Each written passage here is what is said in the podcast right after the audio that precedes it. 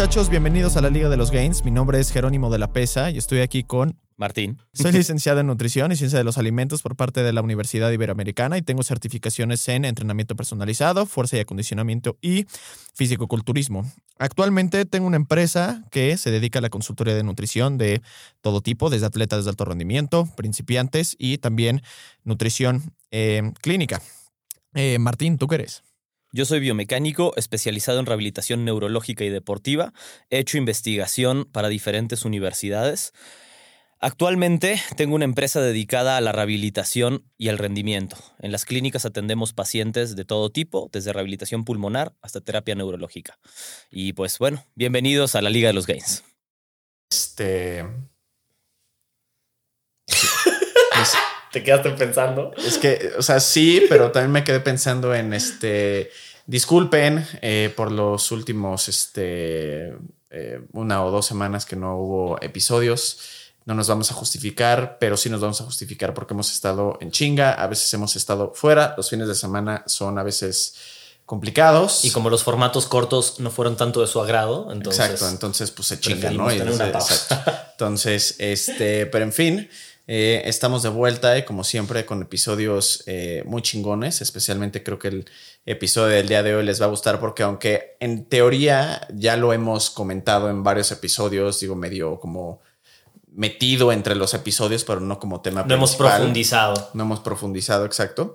Este, y pues creo que es una de las dudas más comunes que llega a tener eh, la gente, ¿no? Que es cuánto tiempo debo de estar en bulking, cuánto tiempo debo de estar en un, este, en un déficit calórico. Em, existen los, bueno, no es que existan, más bien sí existen, pero cuándo puedo hacer un minicode, si no saben qué es un minicode, se los podemos también em, explicar.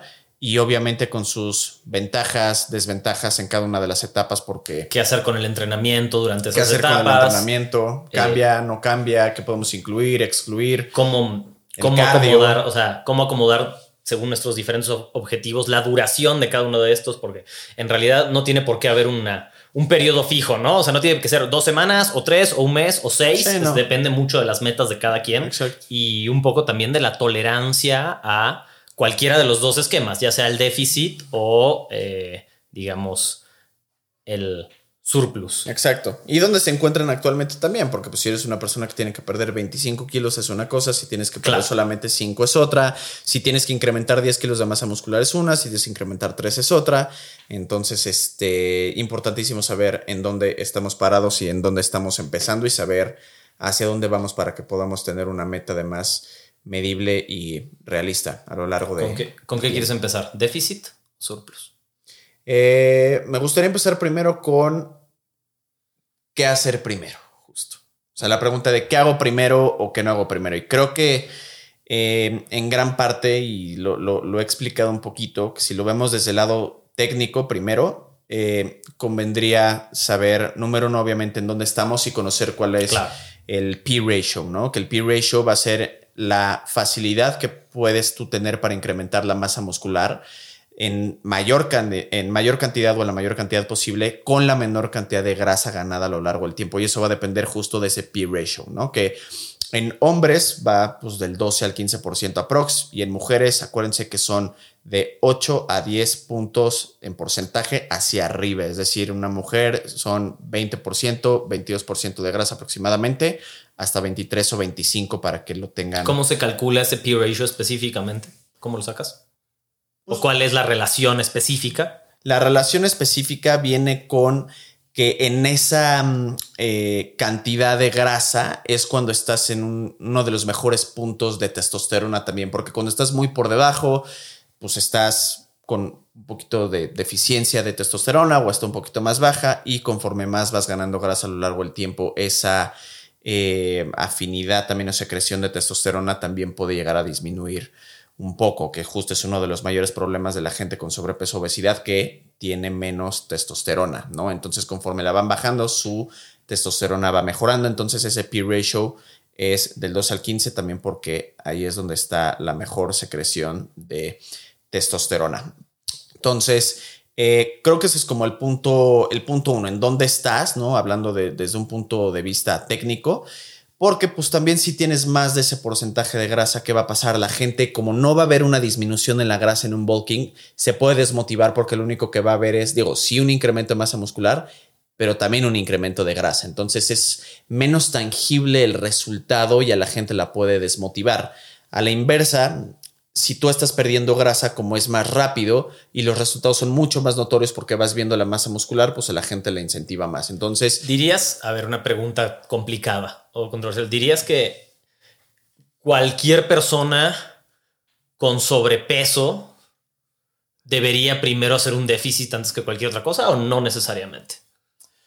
Eh, no necesariamente, pero creo que la gran mayoría, cuando ya les pinto el escenario de, a ver, quiero que estés muy consciente y me entiendas, cuando te digo que no te vas a marcar durante ese proceso, no vas a ver mejores eh, ni más cuadritos, no vas a ver esa definición, no vas a ver pérdida de peso, no vas a ver nada. Si estás tú de acuerdo y estás a bordo, porque hay gente a la que le gusta simplemente estar más grande y le vale madre si está marcado o no, va. Pero sí necesito hacer como mucho énfasis en eso para que la gente entienda qué es lo que está esperando, porque lo común es que cuando una persona quiere cambiar su físico, inmediatamente quiere verse mejor, ¿no? Desde el principio. ¿Y eso qué implica? Un déficit. Un déficit. Pérdida de grasa que se ve en los músculos, ¿no? Entonces, tengo que ser muy enfático con esa explicación. puede haber circunstancias que por temas de salud o simplemente para optimizar el entrenamiento, alguien que tenga mucho sobrepeso y tenga muy poca masa muscular se puede haber beneficiado de un surplus controlado simplemente para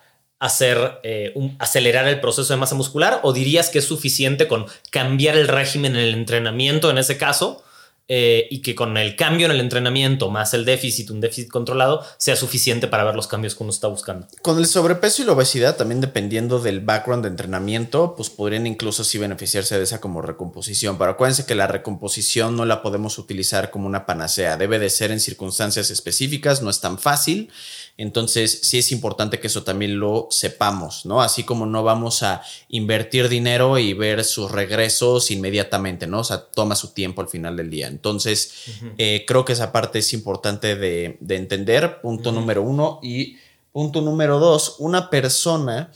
Eh, una persona que justo está en ese eh, punto de sobrepeso u obesidad, creo que en general un, cuando va a un nutriólogo o, a un, o con un entrenador nuevo, pues de una u otra manera el esquema les va a cambiar, es probar un método, sistema, técnica nuevo que pues de una u otra manera les va a beneficiar desde un inicio, ya sabes.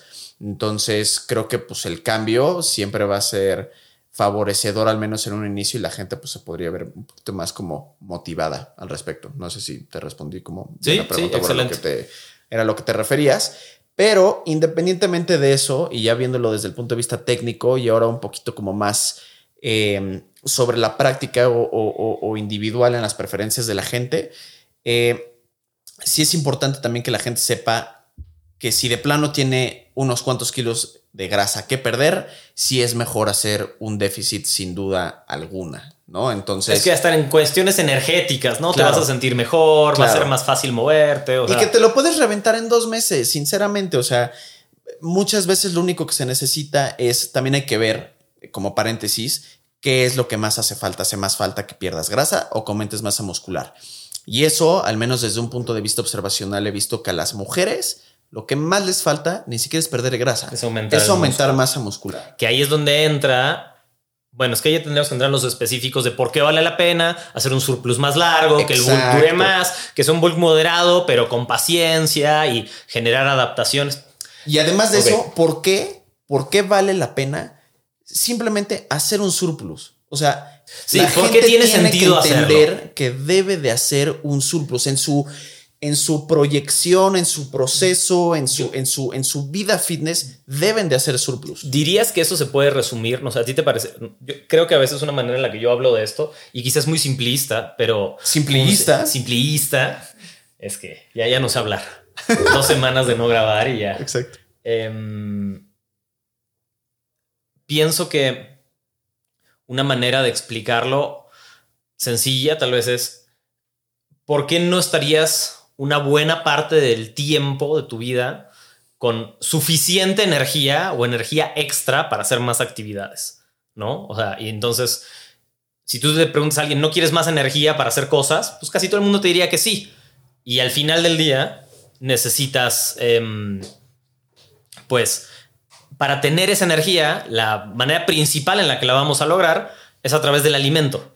Entonces, si uno dice, bueno, es que sí, estaría excelente tener más energía, pues si no estás dándole suficiente energía al cuerpo a través del alimento, va a ser muy difícil que tengas esa energía extra para hacer lo que quieras. Trabajar más, eh, hacer más actividad física, sentirte mejor, poder moverte más, recuperarte de una lesión o lo que quieras. Muchas veces necesitamos esa energía extra y la verdad la mejor manera que tenemos de lograr eso es con la comida y el sueño, ¿no? Y la respuesta es muy sencilla y es 100% un tema de estandarización social en relación a cómo te ves y cómo te deberías de ver. O sea, porque claro, a ver, lo, lo, lo, lo, lógico es que nuestra calidad de vida sea tal que pues no sea un tema de energía lo que nos esté pesando para cualquier tipo de actividad. Por lo tanto, estar en un déficit, pues viéndolo desde un punto de vista muy estricto, a menos de que seas una persona con obesidad o sobrepeso y tengas que mejorar tus biomarcadores, no es algo positivo, reservas de energía. Exacto, exacto. No es algo positivo, güey. O sea, si estás en buena forma física y tú quieres tener un déficit para marcarte, realmente y objetivamente hablando, tu salud. Exacto. Nunca va a ser algo realmente positivo. Un cuerpo perfectamente sano no tendría por qué tener menos de 10% de grasa corporal. Y eso ya te fuiste Me fui muy bajo, yo lo sé, en hombres, pero, sí, en hombres. Pero, pero sí, en hombres, en hombres. el doble para mujeres, ¿no? O sea, pero aún, y sé que podría haber dicho 15 sin ningún problema, honestamente, lo sé, pero mucha gente busca ese 10 por buscar ese 10, que además es muy mítico, ¿no? Porque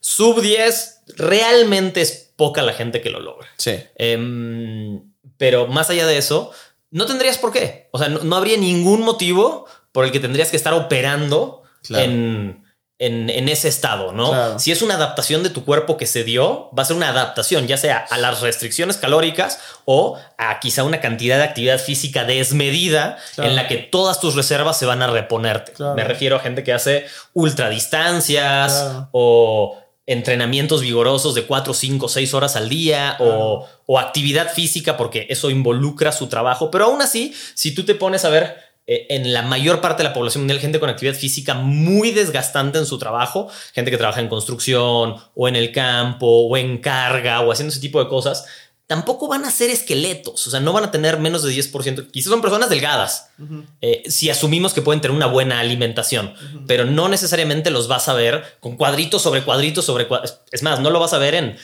tribus un poco más, vamos a decir, eh, primitivas, entre comillas, por llamarlo de alguna manera, ni ahí lo vas a ver, ¿no? Y eso que es gente con dietas extremadamente limpias, con un NIT altísimo, y ni así vas a ver esos porcentajes de grasa normalmente. Claro, de acuerdo. Entonces, no tendría por qué tu cuerpo estar funcionando de manera óptima en un porcentaje tan bajo. Así que eso como que, sí, si tú estás buscando eso, tienes que saber que tal vez no es lo más sano para ti estar en un déficit. Hay momentos en los que es necesario, ¿no? Eh, si, tienes sobrepeso, si tienes. Pero en el momento que estás estandarizado, estás en un buen punto fisiológicamente, no es una necesidad. Es más un producto a veces de vanidad que de sentirse bien. Y eso soporta justo mucho el dato de que 8, no es cierto, 9 de cada 10 mujeres va a poner en riesgo su salud con tal de conseguir el cuerpo ideal. Y eso es, si no es necesario por un tema de salud, justo un déficit. Entonces, Obviamente todo ese, toda esa explicación es muy racional, es muy lógica. sí, podríamos decir que es muy obvia, pero, pero, cuando te ves en el espejo vale madres y se va por la borda inmediatamente y, se entiende por qué. Y no es por ellos, es para la gente. O sea, si estuvieras en un mundo postapocalíptico te valdría madres, te quisieras tener esas reservas de grasa para sobre, claro, exacto. Entonces, es mucho más ese, ese tema y he ahí la complejidad, especialmente en mujeres de lidiar con ese como proceso completo, ¿no? Porque, pues sí, a ver, en un inicio, pues tienes cero masa muscular, no es que tengas mucha grasa que perder, pero si tienes esos 4 kilos de grasa que perder, vas a acabar pesando, si mides unos 60, 45 kilos, brother, that is not cool. No, no, no está bien. Entonces, y esa es como la parte un poquito como medio, medio complicada y en la que incluso a veces como que pierdo la esperanza porque es como de, güey, si te das cuenta de que vas a tener que subir como 5 kilos en algún punto y que te van a tomar como un año. Entonces, como que es una, en cierto sentido, batalla perdida porque la gente no quiere ni está dispuesta a pasar por ese proceso que, por todo lo que tiene normalmente bien hecho, aún hablando del surplus o del déficit, cualquiera de los dos, bien hecho y con tiempo y calma, eh, da tan buenos resultados, ¿no? O sea, en el caso de alguien que quiere, no sé, poder comer un poco más sin estar tan restringido, entonces necesita más masa muscular. O un hombre que quiere aumentar su masa muscular, o una mujer que quiere un cuerpo más definido, o un hombre que quiere un cuerpo más definido, como sea que eso se entienda, que normalmente la respuesta es te falta músculo. A casi todas esas es lo que te falta es músculo, ¿no? Entonces, que una vez que pasas esa etapa incómoda tal vez, de repente, aunque sigas en surplus, te ves mejor que antes. De acuerdo. Hablando de un surplus moderado, no, no estamos hablando del permabulker o de, sino tomando en cuenta esta, este valor energético que se le da al surplus, ¿no? Para hacer muchas otras actividades, entre ellas aumentar la masa muscular. Eh, pasa tanto este tema de que, ok, pasaron unos meses incómodos y de repente, aunque sigues en surplus, es que ya me veo mejor que antes, por el simple hecho de que ahora tienes más masa muscular. Claro. Entonces, eh, ok, ¿por qué no vamos a los específicos? Ahora sí, un poquito. Sí. Eh, pues a ver, una vez habiendo dicho eso, eh, cualquiera de las dos que, escojan y pues de manera arbitraria yo diría que nos centramos primero en el déficit, el déficit. ¿no? O sea, ya hablamos un poquito de cuándo se tiene que hacer o cuándo se puede hacer. Eh, si tienen sobrepeso u obesidad y quieren verse un poquito mejor, obviamente pues se verían beneficiados por un déficit y si además pues tienen algún biomarcador que pueda verse beneficiado simplemente por un déficit como dislipidemias, colesterol, triglicéridos, este, especialmente glucosa, hipertensión, etcétera. Alguna lesión musculoesquelética un poco más severa, que Columna, se muy beneficiado. cadera, rodilla, ¿no? Entonces, este, se podrían ver muy beneficiados de ese déficit para quitarle ese peso extra que pues no le está cayendo bien a su, a su, a su físico. Eh, pero, eh, y ya tomando en cuenta que pues si de plano no tienen absolutamente ningún...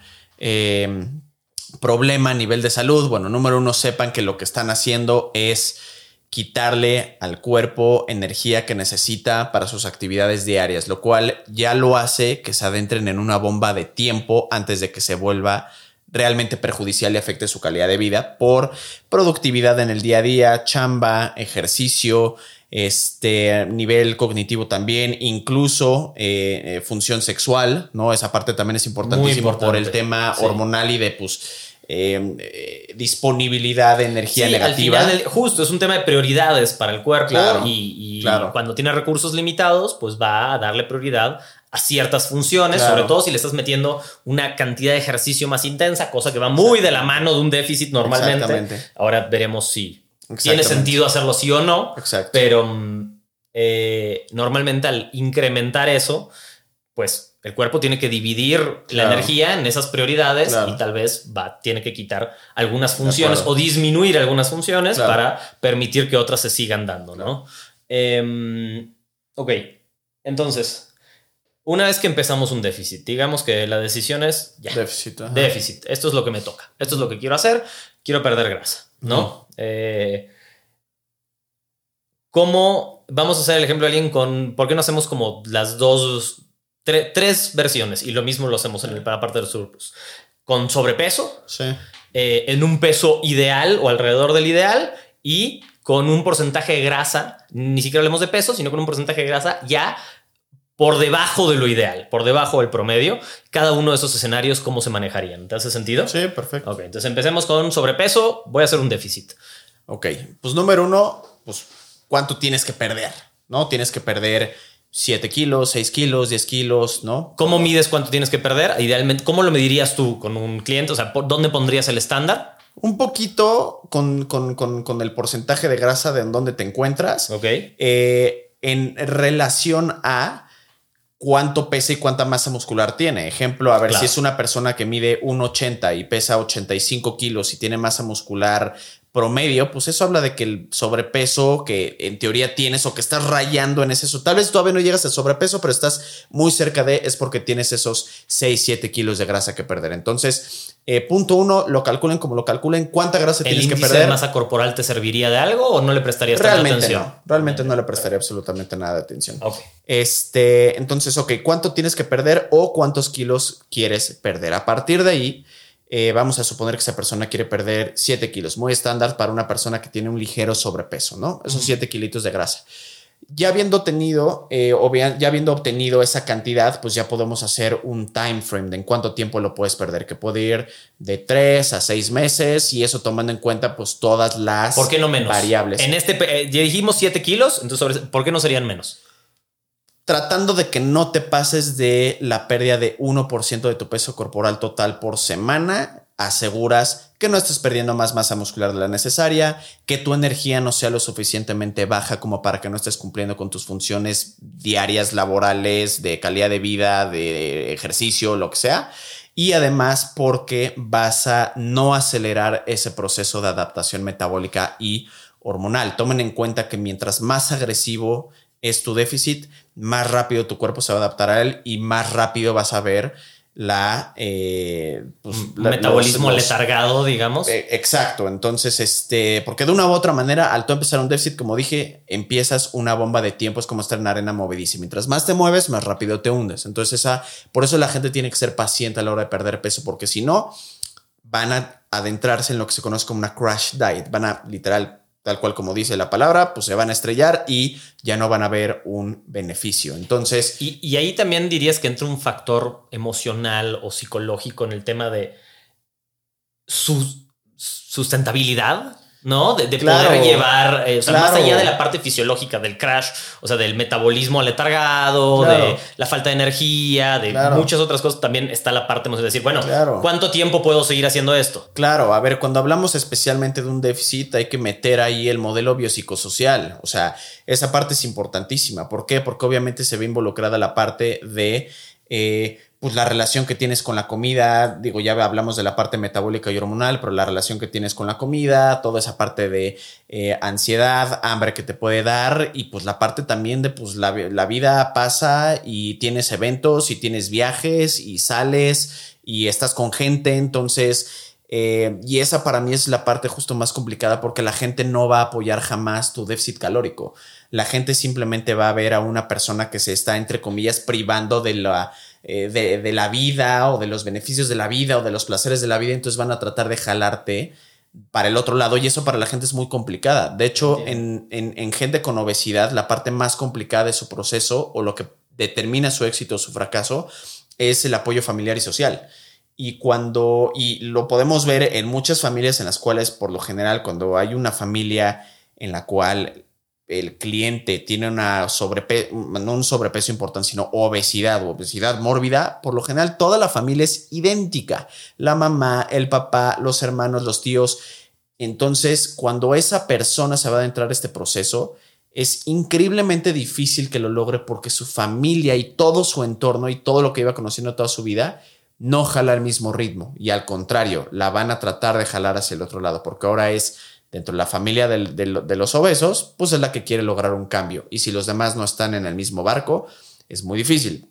Entonces, eh, esa parte es justo muy, muy complicada. Entonces, si una vez tienes la cantidad de kilos que quieres perder o tienes que perder y determinas la cantidad de tiempo. usando más o menos como una regla, este, uno, como dijiste, es 1%. Como dijiste, no más del 1%, más del 1% de tu peso corporal total por semana. ¿No? Entonces, con un punto medio del 0.5 o 0.6, que es súper razonable. O sea, es un promedio para una persona de entre 1.5 y 2.3 kilos por mes. No mames, es súper accesible y es un chingo. La gente piensa en un número uno como algo sumamente poco. Sí, sí, pero pierdes un kilo al mes durante un año y perdiste 12 kilos, que para mucha gente perdiste 12 kilos. es un cambio abismal en tu vida. Exacto, exacto, ¿no? Y muchas veces les volteo la pregunta, ¿cuándo has perdido 12 kilos y cuándo los has mantenido? Nunca. Entonces te espera lo mejor, el, el mejor proceso de tu vida. Claro. Pero la gente nada más no lo quiere ver con esa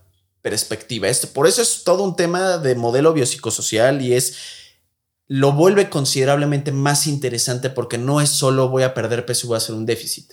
Son muchas más cosas las que se ven y se tienen que ver involucradas y tratadas este, y manejadas a lo largo de ese proceso. Entonces, eh, más o menos un estándar de tres a seis mesecitos para también llevársela tranquila, disfrutando y demás y todo el rollo, y que no sea más prolongado porque si no se vuelve algo muy pesado. Ok, ok. Em, vale, entonces así empezaríamos, ¿no? Estamos hablando que este déficit duraría entonces aproximadamente Tres, seis meses. De tres a seis meses, ¿no? De tres a seis meses, dependiendo un poco cómo se adaptó tu cuerpo. No todo el mundo se adapta igual. Eh, la adherencia que tuviste a tu déficit, tu, adherencia al ejercicio, estrés. Sí, pero de tres a seis meses tiene sentido mantener. ¿Qué sigue? En este, en este mismo caso. En este mismo caso. Se logró el objetivo. De tres a seis meses después se logró el objetivo deseado. De acuerdo. Ahora, a partir de ahí, pues obviamente hay que ver si el individuo quiere o necesita un incremento de masa muscular. También porque tomen en cuenta que en un déficit la gran, vasta mayoría de las veces, eh, pues van a perder un poquito de masa libre de grasa, entonces van a ver un poquito más chicos. Entonces, tener un periodo de recuperación de masa muscular o de ganancia de masa muscular siempre va a ser algo eh, benéfico, ¿no? Mentalmente también va a dar un alivio. Mentalmente va a dar un alivio importantísimo, 100%. Ahora, aquí la parte más este, complicada de entender o de aceptar es que tu incremento de masa muscular por lo general va a tomar tres veces el tiempo que te tomó la pérdida de grasa.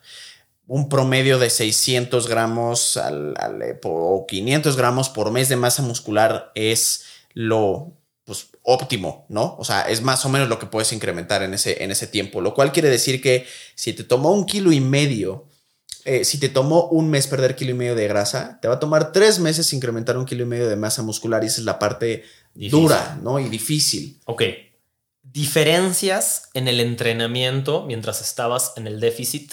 O sea, en este proceso de tres a seis meses, ¿cuál sería la diferencia en el entrenamiento entre eh, el proceso de déficit y el que sigue después de mantenimiento o un ligero surplus, como lo mencionaste tú. Realmente no tiene que haber uno, o sea, en los dos vas a estar levantando pesas, puedes tener exactamente el mismo split de entrenamiento. No tendría por qué haber ningún cambio. No, tendría por qué haber un cambio hay gente que le puede, eh, o sea, puede beneficiar de un gasto ligero extra de calorías al meter el cardio, el hit, tal vez un poquito más de circuitos, más supersets, un drop set o algo así para hacerlo pues un poquito como más desgastante. Es muy válido, no tiene que ser así, pero como ya hemos dicho, hay 20 mil aristas aquí y 20 mil herramientas y podemos utilizar muchas, ¿no? Eh, y lo único que sí es la pregunta, oye, tengo que incrementar mi volumen de entrenamiento en un déficit, no deberías de por qué poder, porque eso querría decir que si con una baja disponibilidad de energía incrementaste tu volumen de entrenamiento, quiere decir que en tu surplus probablemente no te estabas exigiendo lo suficiente y no nada más eso, sino como no vas a tener la energía suficiente, pues vas a estarte recuperando todavía menos cuando además incrementaste tu volumen de entrenamiento. ¿Dónde meterías más tú, tú, desde tu punto de vista? Y yo sé que hay muchos, eh, hay, hay muchas, digamos, variantes que entran en juego aquí, pero este ejercicio extra, este cardio extra, ¿dónde lo verías beneficiado? ¿Dónde verías más beneficio? O sea, eh, en el proceso de déficit de esta persona o en el proceso después de el pequeño surplus que después para como un manejo mejor de la energía? Yo lo pondría mucho más en un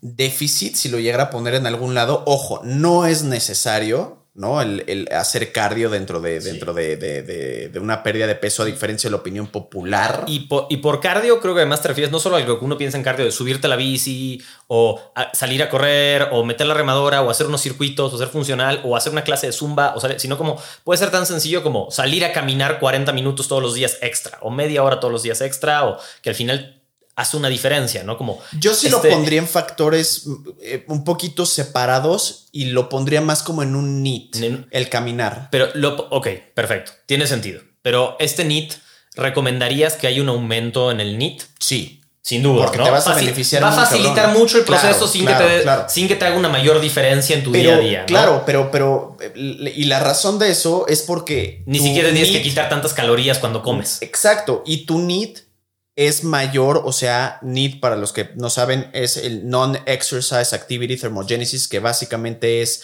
eh, tu gasto calórico en actividades físicas que no son ejercicio. Y quemas muchas más calorías ahí que haciendo ejercicio. Hay un estudio, no me acuerdo de quién, no sé si tú lo tengas más fresco o si, o si lo has visto, seguramente sí, que hablaba de el NEAT eh, en gente con hiperactividad y qué pasaba cuando subían las calorías. Y en muchísimos casos podía subir las calorías 30 o 35% más sin que subieran de peso, porque lo único que incrementaba en esas personas con hiperactividad al tener más energía era que aumentaba más su NEAT. Entonces solo se movían más automáticamente para quemar. Claro eh, de manera, vamos a decir, inconsciente esa energía extra que tenían. Si es, ustedes son de esas personas que... Nunca he visto un niño con hiperactividad que tenga sobrepeso. Jamás. Y, y, yo, bueno, o sea, yo, como alguien... Como, como, alguien que tiene un poco de hiperactividad y se mueve todo el tiempo, es cierto, cuanto más como, más me muevo, más me, muevo, me doy cuenta que cada vez estoy tiempo más parado. Y no es que lo estoy pensando en hacerlo, simplemente pues me paro para platicar, me paro, doy vueltas por la casa, estoy moviendo mis manos todo el tiempo o agarro algo como ahora. Trae unas tijeras el pinche asesino este de mierda. Y la estoy abriendo y dice, ay, pero ¿cuánto te puede quemar abrir y cerrar unas tijeras? Bueno, pero si sumas todas esas cositas, al final del día sí van a hacer una diferencia. Entonces, quizá volverse consciente sobre ese NEAT puede ayudar muchísimo a que el proceso de déficit eh, sea, más llevadero sin tener que poner un cardio desgastante como... Porque está muy duro energéticamente decir, tengo poca energía, voy a entrenar y además voy a agregar algo que va a elevar, que fisiológicamente me va a generar un desgaste, como un cardio intenso. Claro. ¿No? Exacto. Porque uno dice, bueno, es que puedes ver a los corredores. Los corredores buenos suelen ser todos muy delgados y ve cuánto corren. Sí, pero ellos no están en déficit. Solo corren un montón. Sí, exacto. Pero también llegan y comen un montón. claro. Entonces, no es un excelente ejemplo. Es mejor, es mejor aumentar el NIT. Párate más cuando trabajas. Camina en la oficina. Si cada vez que hables por teléfono o mandas un mensaje, hazlo caminando. Eh, esos detallitos y los sumas todos los días. Elevador. solo esos detalles que los hagas eh, todos los días hagas un cambio en eso, puede facilitar muchísimo ese proceso de déficit, ¿no? Cuanto más sobrepeso tengas, más te va a ayudar porque al final, eh, como tienes más masa que mover, más, más efectivo va a ser ese NIT. De acuerdo. 100% de acuerdo. Entonces, eh, lo único que sí sería, pues, medir bien, bien, bien cuánto cardio estás haciendo y no abusar para no poder, para no perder más masa muscular de la que quieres dentro de un déficit. Acuérdense que están en un déficit. Eso no aplica igual cuando están en un surplus para que pueda llegar a impactar el incremento de masa muscular. No funciona tanto así. La evidencia reciente además eh, incluso hay un estudio muy interesante del que ahorita podemos hablar de cómo te puedes beneficiar si haces cardio antes de las pesas para incrementar la masa muscular. Literal salió hace una semana, entonces está, muy cool, pero el cardio entonces dentro de ese mismo déficit tiene ese beneficio, puede ser usado para quemar una, una, que otra caloría extra en lugar de estar disminuyendo la comida, porque acuérdense que cuando estamos hablando de calorías o de cambios en la composición corporal, hablamos de las calorías que ingieres y de las calorías que gastas. Entonces, si tú quieres hacer un cambio, puedes hacerlo en las calorías o que gastas o que ingieres o en las dos. Por lo general no recomendaría las dos para que el gap del déficit calórico no sea tan grande y yo preferiría en lugar de quitarme calorías, quemar más calorías. Entonces, al final es más bien un tema de pros y contras y cuál de las dos prefieres. Ok, ok. Pasemos entonces un poco al siguiente escenario. O sea, tienes estás en un peso promedio correcto, pero por algún factor, puede ser algún factor de salud necesario, por algún biomarcador, como dijiste, raro, pero podría pasar, eh, por alguna lesión o simplemente por una decisión estética, quieres hacer un déficit para bajar aún más tu porcentaje de grasa corporal, algo abajo del promedio, ¿no? Em, duración. Yo me imaginaría que puede ser algo de dos, tres meses, no tiene que ser algo eh, agresivo, especialmente, ni agresivo ni prolongado. Pero prolongado tampoco, ¿no? Porque prolongado como que también es mucho desgaste mental. Exacto. medir con precisión, porque alejarte del promedio, siempre alejarte del promedio en una dirección o en otra, va a ser complicado. Claro. ¿No? Para tu cuerpo, porque por algo tiene un estándar que quiere mantener. Entonces, alejarte de eso para poder hacerlo en un tiempo prolongado, aunque sea muy poco a poco, puede ser que sea muy despacio, pero aunque en el surplus diría exactamente lo contrario, en este caso, en el déficit, yo diría que puede ser extremadamente desgastante.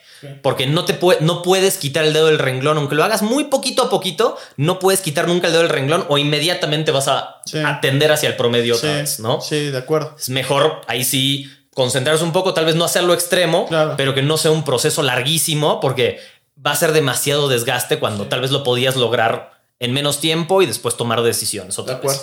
Ahora, ojo, mientras menos tiempo es eh, de déficit, mucho más rígido tienes que ser también con tu plan porque no tienes los seis meses de ver qué onda, ¿no? Porque pues, Correcto. dos semanas de no hacer nada, pues güey, ya te quitaste el 50% del tiempo, lo cual sería los tres meses de no hacer nada por una persona que lo va a hacer en seis meses, claro. ¿no? O seis meses en un año.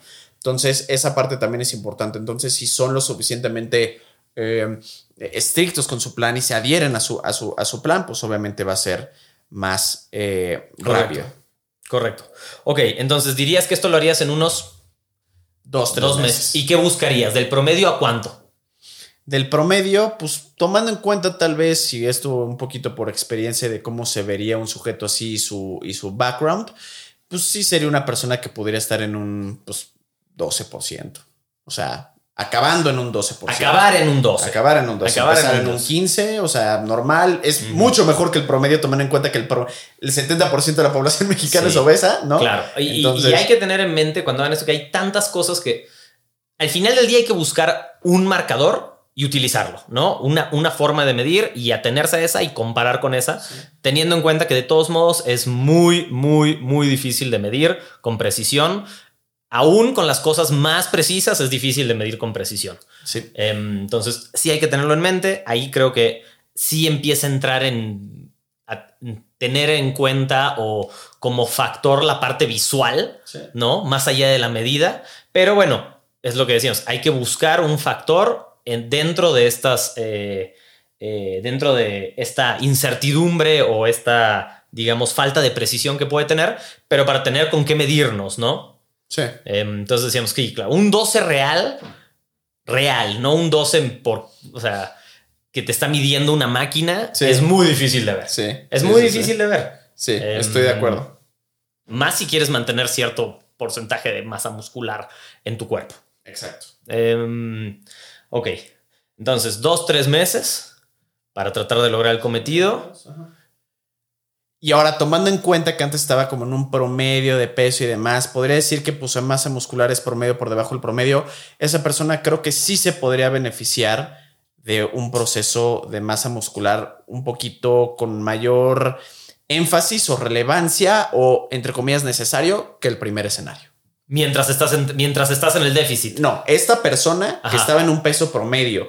Y bajó. Y pero tienes como grasita que perder y al final del día pues va a bajar esos, no sé, dos, ah, tres El enfoque del entrenamiento debería ser en mantener la masa muscular. Al opuesto, lo que mucha gente cree que es como meto más cardio, meto más circuitos, meto más... Al revés, deberías ponerlo un poquito en pausa esa parte, enfocarte en poder mantener todo el músculo que puedas. Exacto, exacto. Mantener todo el músculo que se pueda aún si estás hablando de una actividad física, te diría, aún si la meta es por alguna actividad física, te diría que mantener la masa muscular va a ser importantísimo en ese proceso de déficit de todos modos y no acelerarlo a través de el cardio o de entrenamientos que tiendan simplemente a aumentar el, consumo, el déficit calórico sin tener en mente el mantenimiento de la masa muscular. ¿no? Estoy completamente y absolutamente sí, 100%. de acuerdo. 100%. También va a ser más llevadero cómo te sientes, cómo te ves, porque de nuevo, normalmente este tipo de decisiones son decisiones estéticas. Sí. Hay, ya en lo que estamos hablando, suelen ser decisiones estéticas más que de rendimiento o de salud. Pues, hay excepciones, pero en líneas generales va por ahí.